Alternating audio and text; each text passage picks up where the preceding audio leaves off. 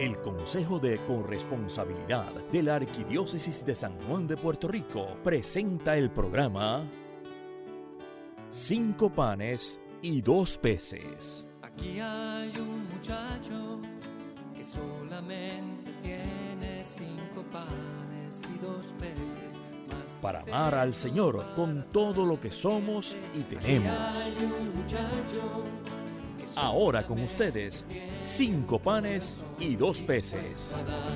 Saludos hermanos bendecidos. Te habla tu hermana Belia Vanessa. Que el Señor todo amoroso llene tu vida en este programa Cinco panes y dos peces. El programa que cambiará tu forma de ver el servicio al Señor. El programa de corresponsabilidad cristiana para amar al Señor con todo lo que somos y tenemos. Por eso hoy vamos a pedirle al Señor que nos inunde con su amor, su gracia, su favor, que recibamos su Espíritu Santo para que nos ilumine y nos permita eh, corresponderle de la manera que como Él se merece. Así que invoquemos al Espíritu Santo para estar en sintonía con el tema de hoy. Ven Espíritu Santo, llena los corazones de tus fieles y enciende en ellos el fuego de tu amor. Envía tu Espíritu y renovarás la faz de la tierra. Oh Dios, que has instruido los corazones de tus fieles con la luz del Espíritu Santo, haz que seamos siempre sabios y gocemos de tus consuelos. Por Jesucristo nuestro Señor. Amén. Mis queridos hermanos, hoy estamos celebrando un tema maravilloso que a mí por lo menos me llena de mucha emoción, porque si vamos a decir cuando usted tiene un punto de referencia antes de y después de, a mí el año de la Eucaristía marcó mi vida. Y hoy vamos a estar hablando de la Eucaristía y la corresponsabilidad. Y para hablarnos de este tema, para abundarnos, para ilustrarnos, tenemos a mi querido Padre Ángel Siapi que nos acompaña, al que le damos la bienvenida, Padre. Qué bueno que está aquí con ¿Cómo nosotros no? Con otra mucho vez. gusto, muchas gracias, gracias por la invitación. Pues Padre, hoy estamos aquí para hablar nuevamente de corresponsabilidad, pero pensamos hacer las cosas normalmente, cuando se habla de corresponsabilidad, hablamos como de hacer cosas para el hermano, pero a veces no pensamos tanto en la Eucaristía. ¿Cómo entonces la Eucaristía y la corresponsabilidad están relacionadas? Pues están íntimamente relacionadas. Esto es bien importante. Eh, como dice, a veces esto no lo pensamos y nos parece que una cosa es la Eucaristía y otra cosa es la corresponsabilidad, pero no. Es decir, sin Eucaristía no hay corresponsabilidad. Miren, es bien sencillo. Sabemos que en la Eucaristía está Cristo. Cristo es el corresponsable con C mayúscula. Cristo es aquel que recibe todo del Padre. Fíjense qué hermoso que la creación es un regalo que el Padre le hace a Cristo. Y Cristo se encarna, nos redime, nos salva, y haciendo eso, en plena fidelidad a la voluntad del Padre, le devuelve la creación redimida al Padre. Es decir, Ay, qué maravilloso. entonces es, es- es precioso, ¿no? Como ver cómo, cómo Cristo es el primero que se inserta en esa lógica a nivel cósmico, la lógica del don recibiéndolo todo del Padre. De hecho, Él en su plano personal, como persona, recibe del Padre la divinidad. Sabemos que el Hijo es engendrado por el Padre, no creado, engendrado. Decimos en el credo todos los domingos. Claro que sí. Ajá. Así que el Hijo procede del Padre. Su divinidad viene del Padre. Pero también su humanidad. Es decir, cuando Él se encarna, es un regalo que el Padre le hace. El Padre le da una humanidad. Y ahora Él es Dios y es hombre a la misma vez. ¿Y Cristo qué hace? Toma esa divinidad, toma esa humanidad y se las devuelve al Padre. Pero no se las devuelve directamente. ¿Cómo lo hace Él? Entregándola a nosotros. Es decir, en la cruz, cuando Él lo entrega todo, todo, todo, todo, ya no le queda más nada, nos entrega también su divinidad y su humanidad. Y ahí es donde viene el tema de que esto sucede precisamente a través de los sacramentos. Y a veces no entendemos el sacramento, qué es lo que está haciendo. Nos parece que esto pues, es un ritual, le echamos el agua y el nene queda bautizado. Un invento de la iglesia. Vamos allá a confesarse, ¿para qué, muchachos? Si eso no tiene nada que ver, yo, yo estoy bien con Dios, yo hablo con Él. Todas esas cosas, ¿verdad? Todas esas cosas que escuchamos, lamentablemente, toda esa desinformación que hay. El sacramento es el camino a través del cual nos insertamos en esa lógica del don, a través de la cual Cristo le devuelve al Padre todo lo que Él es y tiene. Pero se lo devuelve dándonoslo, dándonoslo a nosotros. Nos comunica su humanidad, nos comunica su dignidad. Pero en el sacramento en que esto ocurre de manera clarísima en la Eucaristía. Wow. Entonces en la Eucaristía está allí la humanidad y la divinidad de Cristo que se me da para que yo prolongue esa acción de Cristo en mi vida y yo colabore, como dice San Pablo, coopere, complete lo que falta.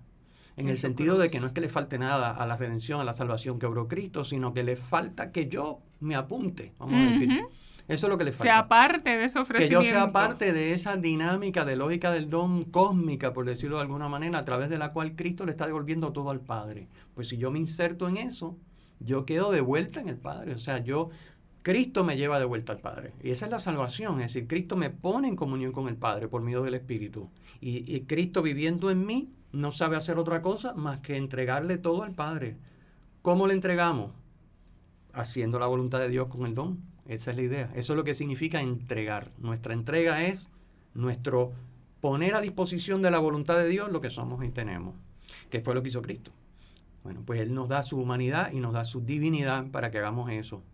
Y eso es lo que significa la Eucaristía.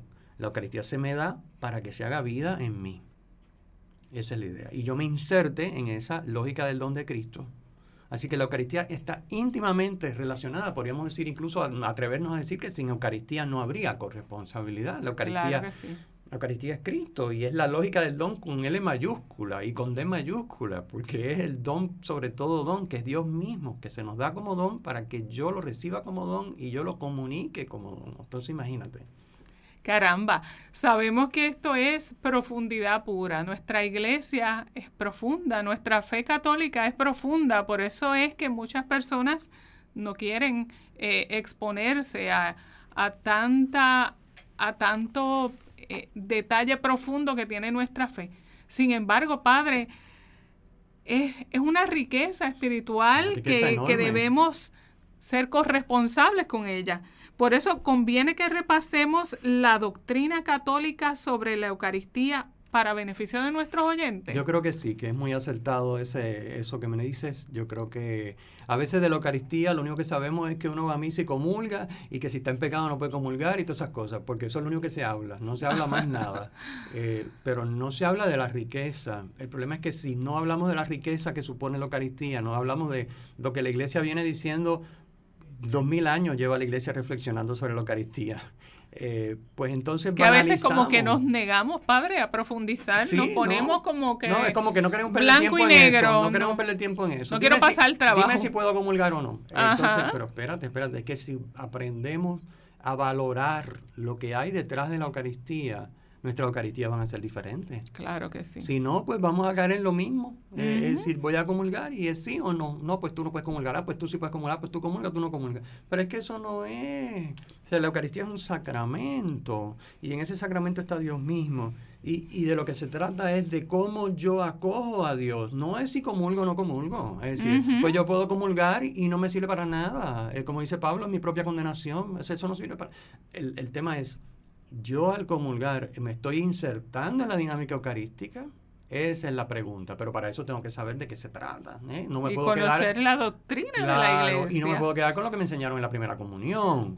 Que eso es lo que está pasando muchas veces, lamentablemente. Hay una, una, falta de, conocimiento y, y, eso nos lleva a una vivencia tan superficial que prácticamente no impacta la vida. A veces es que la queremos así porque no queremos que nos complique la cosa. Ajá. y no queremos pasar el trabajo, no queremos, y no queremos que sacar tiempo para formarnos. Pero sí queremos pasar el trabajo para enterarnos de lo último que hizo el último actor o la última actriz de moda, pero no queremos pasar el trabajo para enterarnos de qué es lo que está en juego en la Eucaristía y de cómo yo puedo insertarme más plenamente en esa dinámica eucarística. Me parece una cosa muy lamentable, realmente nuestras prioridades están malitas. Sí, así es. Para no perder tiempo, mira, voy a empezarte eh, con una porque lo expresa también que no vale la pena decirlo en mis palabras, nadie lo dice mejor que, San Juan Pablo II en su encíclica Iglesia de Eucaristía, es decir, la Iglesia de la Eucaristía.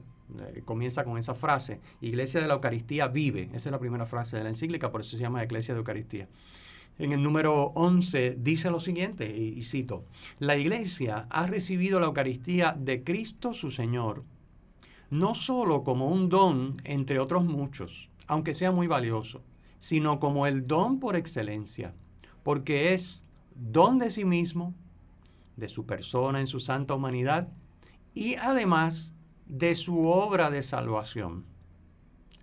Esta, la obra de salvación, no queda relegada al pasado, pues todo lo que Cristo es y todo lo que hizo y padeció por los hombres participa de la eternidad divina y domina así todos los tiempos.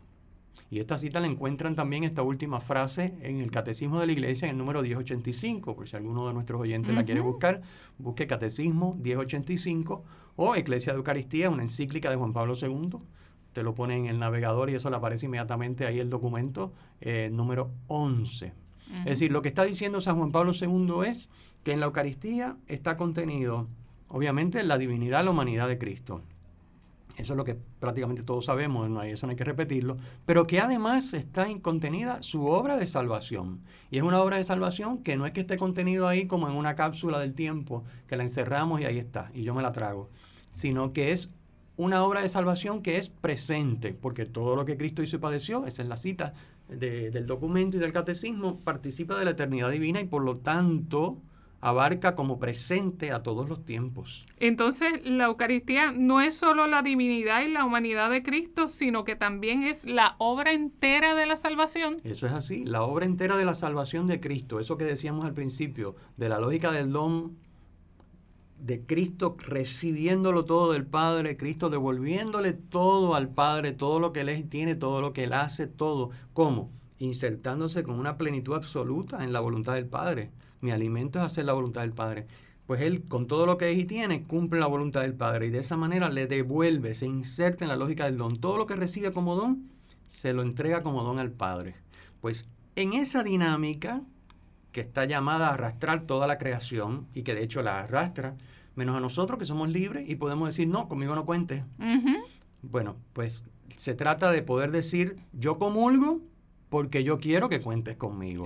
Para apuntarme a eso que tú hiciste y prolongarlo aquí y ahora, porque de hecho la Eucaristía se me da para que se haga vida en mí.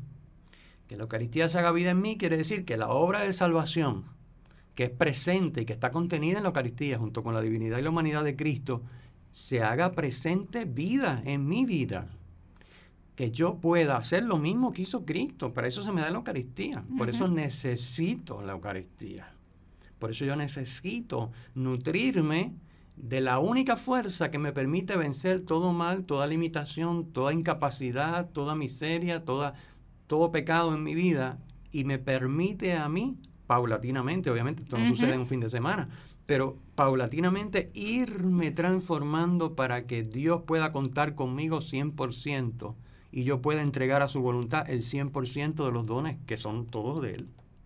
Y esto requiere una dinámica también de profundizar en la Eucaristía, de oración junto con la Eucaristía, ¿no, Padre? Definitivamente. La Eucaristía, primero hay que saber qué es lo que estamos haciendo y qué es lo que tiene el sacramento. Y después hay que insertarse, que para eso la iglesia, que es muy sabia, nos trae la liturgia. Si la Eucaristía no se me regala a mí en un vacío, no se me venden un potecito para que yo me la coma cuando me da la gana, sino ni que... Ni se te regalen las esquinas. Ni vienen en cualquier... Ajá, yo no puedo ir a comprarla en ningún sitio. La Eucaristía solamente se me da dentro de la liturgia. incluso cuando se le lleva un enfermo, se hace una mini liturgia que llamamos una paraliturgia que hace el laico que lleva la comunión. Donde dependiendo de las condiciones del enfermo, obviamente, pues si se está muriendo, pues no me voy a poner a hacer las tres lecturas. Pero incluso le incorporo la palabra, le incorporo un acto penitencial. Es decir, hay una liturgia y en esa, a través de esa liturgia se me da, dentro de esa liturgia, se me da la Eucaristía. Es decir, ya eso me está diciendo a mí que la Eucaristía es para acogerla primero como un don de Dios por medio de la iglesia, pero también en el formato y a la manera de la iglesia, de manera oracional, de manera que a la Eucaristía le antecede la palabra en el rito. Si en mi vida la palabra no antecede a la Eucaristía, esa Eucaristía prácticamente tiene resultados cero. Casi, casi podríamos decir que es el resultado de una persona que vive en el cumplimiento y no en el don. Sí. Porque yo solamente asisto a la celebración, participo de la palabra únicamente cuando la oigo, la escucho por casualidad en la celebración. Para yo terminar y poder seguir con lo próximo. Padre, y que avancen. Y que avancen. Y que avancen, porque la liturgia si dura mucho. Si la palabra es larga, porque no estoy acostumbrado a consumir palabras. Eso mismo le pasa a una persona que va a un concierto de música clásica y dice, pero ven acá, pero esto no se termina nunca. Yo estoy acostumbrado a una canción que dura tres minutos. Ahora le pueden poner una salsa y repetir el mismo estribillo durante 15 minutos, pero como está bailando no se entera y está chévere. Ajá, Pero entonces, 15 minutos de un concierto, por ejemplo, para una persona que no está acostumbrada a la música clásica, dice, pero es que esto es insoportable, ya no aguanto más, sácame esto. Yo creo que mucho viene de nosotros trivializar las cosas.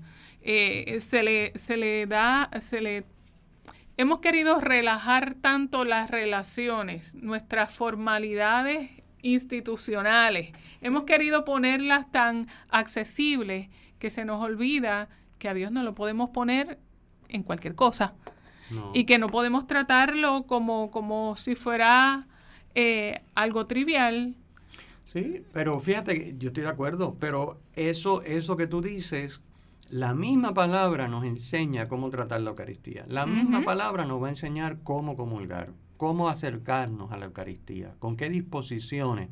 Por eso en el rito viene primero el, el acto penitencial, porque hay cosas en mi vida que son incompatibles con la Eucaristía, hay que quitarlas lo primero antes de empezar. y a veces no nos damos ni cuenta. No, porque a veces estamos tan seguros de que nosotros nos robamos y nos matamos que está todo bien en mi vida. O sea, yo he robado, le he robado piedra en mi vida. no, velamos el guardia. Oye, me quedé con el cambio que se equivocó la persona que me... Que, eso, yo no le robé, ella me lo dio, eso es problema de ella, ya ella para qué me lo dio. Entonces yo no robé y, y yo maté, déjame ver, yo no, yo no mataba a nadie en mi vida, así que yo puedo seguir comulgando el resto de mi vida sin confesarme porque yo no tengo ningún pecado, yo soy un santo.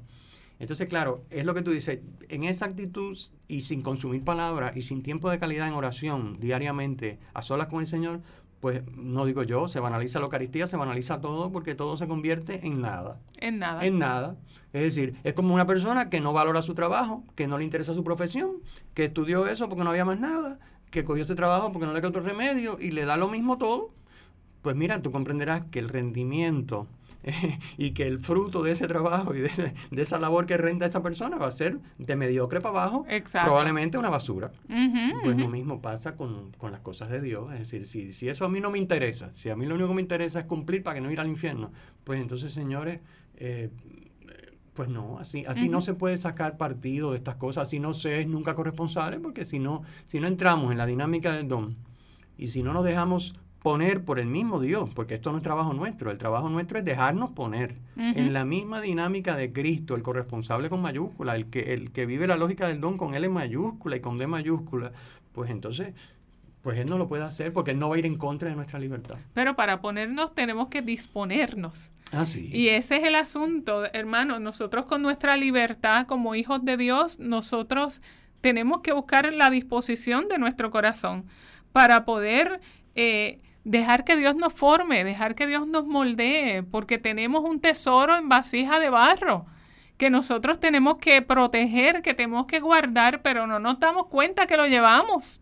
Eso es así. No nos damos cuenta que lo llevamos. Y ese tesoro lo tenemos que proteger para cuando lleguemos a la vida eterna. Pero si tú eres de las personas que a pesar de que eres católica, a pesar de que vas a celebrar misa los domingos, todavía crees en los horóscopos, todavía crees en la, en la, en la nueva era y crees en la reencarnación y crees en todas estas cosas que son corrientes novedosas, que la gente dice, yo no creo en religiones, pero yo tengo esta espiritualidad. Mira, hermano, te tienes que definir. Claro. Te tienes que definir porque estamos, el que no está conmigo, desparrama. el que, no, está, contra mí. Está en contra mía. y te tienes que definir. Si tú crees en la vida eterna, tú no crees en la reencarnación. Si tú crees en la Eucaristía, tú tienes que creer que Cristo está vivo, real, que su presencia está ahí. y que viene a tener intimidad contigo y que viene a hacerte otra persona, pero lo tienes que creer. No puedes ir caminando como si fuera chicle que están repartiendo. No, no, no. No es pararse allí y dejar que suceda, que el rito corra. No, no, no, porque de nuevo, como somos libres, si yo no quiero participar de, el rito no tiene efecto. O sea, yo puedo estar en tres, misas un fin de semana, pero si yo no, no quiero participar, es decir, si yo fui a la iglesia, pues, pues nada, estar sentado en el banco y repartir el visitante al final, pues mira, no pasó nada más que eso, más que estuve sentado en el banco y repartí los visitantes al final. Eso no, eso no funciona. O sea, yo tengo que querer insertarme en la liturgia. y claro, para eso, como hemos dicho, hay que hombre, hay que leer un poquitito, hay que ir a alguna clasecita, hay que ir a alguna formación de, en la fe para adultos, hay que leer el catecismo de vez en cuando. O sea, la cosa, eso no va a llegar por osmosis, yo sentado eh, viendo televisión no me va a llegar. No, no, no. Porque ni, ni miren, ni, ni con Teleoro, que es la mejor programación que hay hoy por hoy en la televisión, ni, ni con eso va a llegarme porque yo tengo que saber, sacar mis tiempos a solas para estar con Dios y con la palabra, y tengo que sacar mis tiempos a solas para sentarme a leer y estudiar un poquito el catecismo. O sea, y yo estoy segura que a veces Dios quiere conocer la disposición de nuestro corazón a querer esforzarnos, como le dijo a Josué, mira que te mando que te esfuerces y seas valiente. ¿Dónde está tu esfuerzo por querer interesarte? O sea, una relación con Dios es una relación amorosa. Cuando tú tienes una relación amorosa con otro ser humano, tú buscas continuamente conocer qué él piensa, conocer qué él dice, conocer cómo estar haciendo algo para agradarle. Y si nosotros no vivimos dentro de lo que debe ser una relación amorosa con el Señor, con nuestro Padre, con nuestra presencia en, en, el Espíritu Santo, nosotros vamos a mantenernos apartados de lo que es conocer la palabra y buscar todo lo que tenga relación con Él. ¿Verdad, padre? eso es así. Y, y, fíjate que en una relación, que es el ejemplo que tú has traído de dos personas, por ejemplo, los dos tienen que querer. O sea, esto no es cuestión de que uno dice, bueno, haz lo que tú quieras, a mí no me importa. Pues entonces no hay relación. O sea, eh, ya sabemos que de parte de Dios, Dios quiere. Pero si de parte nuestra es, bueno, haz lo que tú quieras, yo, yo vengo aquí, me siento una hora y me voy y ya está. Si tú quieres hacer algo, hazlo y si no, pues allá tú. No, no, no. Los dos tienen que querer entrar en relación, los dos tienen que querer vivir la comunión, los dos tienen que querer abrirse el uno al otro. De parte de Dios ya sabemos que Él quiere. La pregunta es, de parte nuestra, yo quiero, no me interesa, porque si no me interesa, Él no me va a obligar. Eso es lo que no hemos entendido. Él no me obliga. Tan es así que Dios nos ama tanto que entregó, dijo Jesús, que entregó a su único hijo para que todo el que crea, señores, no es para todo el mundo, es para que todo el que crea en Él tenga vida y vida en abundancia. Y la fe es un don, que Él nos lo da, pero yo tengo que quererlo. O sea, si a mí no me importa, pues, pues lo cultivas. Ya yo, ya yo, ya yo escogí, no me interesa. Si no me importa, es que no me interesa, porque a mí lo que me interesa me importa. Si no me importa, no me interesa, pues entonces él dice, bueno, pues, pues me sigue buscando la vuelta, porque Dios sigue saliendo a mi encuentro, a ver si me convence. pero, pero si yo sigo insistiendo en que a mí me da lo mismo, y sigo perdiendo mi tiempo y mi vida en 20 mil cosas que no tienen razón ni sentido y que no me aportan nada, pero lo esencial, pues eso a mí no me interesa, que es la cosa de Dios, es la palabra, es la oración bien hecha, es la Eucaristía bien aceptada y asimilada en la vida. Pues señores, aquí no hay más nada que hablar. Dios tiene la respuesta de parte nuestra. No, no me interesa lo que me está dando. Dáselo a otro. Después no podemos decir, ay, pero es que yo, pero es que yo te dije que no, porque yo te dije que no me interesaba. Siempre estuve dejándote... Si yo estoy regalando billetes de 100 y tú me dices que no te interesa, después no pues. me digas, cuando tú me decir, mira, se acabaron ya, se me sí, se acabaron, se cerró la puerta, ya no hay más. Ya repartí el último. Ya repartí el último. Seguro. Fíjense que usted trae eso de que la fe es un don y hay personas que yo conozco que me dan eso como excusa de que ellos no son más, no se congregan más, no hacen más cosas porque la fe es un don. Pero la fe es como un don cuando se te da como una semilla.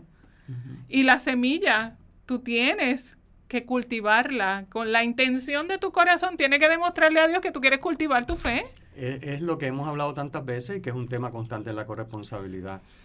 La fe es un don, pero el don hay que acogerlo. O sea, si yo no acojo el don, en la práctica lo estoy rechazando. Exacto. De nuevo, el ejemplo. Si yo estoy repartiendo billetes de 100 y, y tú no lo, me lo aceptas, es que no lo quieres, ¿no? Sí. O sea, porque yo no te lo voy a empujar a la trágala. O sea, si yo lo estoy repartiendo, si tú quieres, tú te llevas uno, no te interesa. O sea, es un don. Pero si a ti no te interesa recibirlo, pues para ti no puede ser don porque tú has dicho que no te interesa. O sea, ese es el es que, es que parte siempre, siempre de nuestra voluntad. Claro. de nuestra decisión. Nuestra Y decisión. lo más, lo más hermoso, la libertad como hijos de Dios que tenemos de escoger acogerlo o no acogerlo, rechazarlo o, o aceptarlo. Y eso es que es fundamental. Muchas personas tienen la percepción de que si Dios quisiera, Dios me convertía y me ponía a volar por el aire. No, señores, no. no, va a pasar, no. No, señores. ¿Eso qué quiere decir? Sencillamente, yo no me estoy enterando de que tú estás ahí. Sencillamente no me interesa tener parte contigo. Eso es así. Eso es lo que le estamos diciendo. O sea, no, no, no. eh, es así, así de claro. Así, Padre. Si la corresponsabilidad nos lleva a poner todos los dones recibidos y todo lo que somos y tenemos al servicio del prójimo, según la voluntad de Dios, ¿cómo nos ayuda a lograr esto la Eucaristía? Para Bueno. concluir, ¿verdad? Sí, pues eh, mira, para no alargarme, te voy a, te voy a, te voy a leer ahora una cita de- del Papa Benedicto XVI, que también es una mente privilegiada. Eh, esto fue una misa de ordenación de unos diáconos en Roma. Y el 7 de mayo de 2006. Te voy a leer esta cita para, para, porque yo creo que aquí está resumido eh, el tema. Dice, dice el Papa Benedicto. La Eucaristía debe llegar a ser para nosotros una escuela de vida en la que aprendamos a entregar nuestra vida. La vida que no se da, la vida, perdón, la vida no se da solo en el momento de la muerte y no solamente en el modo del martirio. Debemos darla día a día. Debo aprender día a día que yo no poseo mi vida para mí mismo. Día a día debo aprender a desprenderme de mí mismo, a estar a disposición del Señor para lo que necesite de mí en cada momento, aunque otras cosas me parezcan más bellas y más importantes. Dar la vida, no tomarla. Precisamente así experimentamos la libertad, la libertad de nosotros mismos, la amplitud del ser. Precisamente así, siendo útiles, siendo personas necesarias para el mundo, nuestra vida llega a ser importante y bella. Solo quien da su vida la encuentra. Ay. Aquí está la clave de la Eucaristía, fíjate. Esa frase, no, esa frase ahí resume todo. ¿Cómo nos ayuda a lograr la Eucaristía? Eh, Vivir la corresponsabilidad, insertarnos en la lógica del don, manejar todo como don, nos ayuda a dar la vida. Así y es. solo dando la vida la encontramos, dice Jesús en el Evangelio. El que la quiera reservar para sí, para tener sus proyectitos y sus loqueras por su cuenta, pues se la va a perder. Ay, El Padre, que diga, me me da- voy contigo y hago lo que tú me dices, ese la va a salvar. Me da muchísima tristeza, pero tenemos que terminar. Agradecemos su, su participación, este tema tan maravilloso que me ha llenado de tanto, tanta alegría, tanto, tanto regocijo, ¿verdad? Y le vamos a decir que, ¿verdad? Nos, nos dirige en oración para que nos imparta la bendición y nos podamos despedir. Claro que sí. Padre Santo, Padre bueno, una vez más nos ponemos en tu presencia para invocarte, para pedir de ti la bendición. Pero más que la bendición, queremos pedir de ti que nos hagas sensatos, que nos permitas ver las cosas como tú las ves, que nos permitas cambiar nuestros hábitos para poder dejarnos acercar más a ti. Eso es lo que te pedimos hoy para nosotros y para todos los que nos están escuchando. Y te pedimos tu bendición, que la bendición de Dios, que es Padre, Hijo y Espíritu Santo, descienda sobre todos ustedes y permanezca para siempre. Amén. Amén. Nos despedimos aquí en cinco panes y dos peces para amar al Señor con todo lo que somos y tenemos. Gracias por su sintonía. Hasta el próximo programa. Hasta luego. Adiós. Aquí hay un Han escuchado ustedes el programa Cinco panes y dos peces del Comité Arquidiocesano de Corresponsabilidad de la Arquidiócesis de San Juan de Puerto Rico. Será hasta nuestro próximo programa. a eso para tanta gente. Aquí está este corazón que quiere serte fiel, más que es eso si no te tiene. no te tiene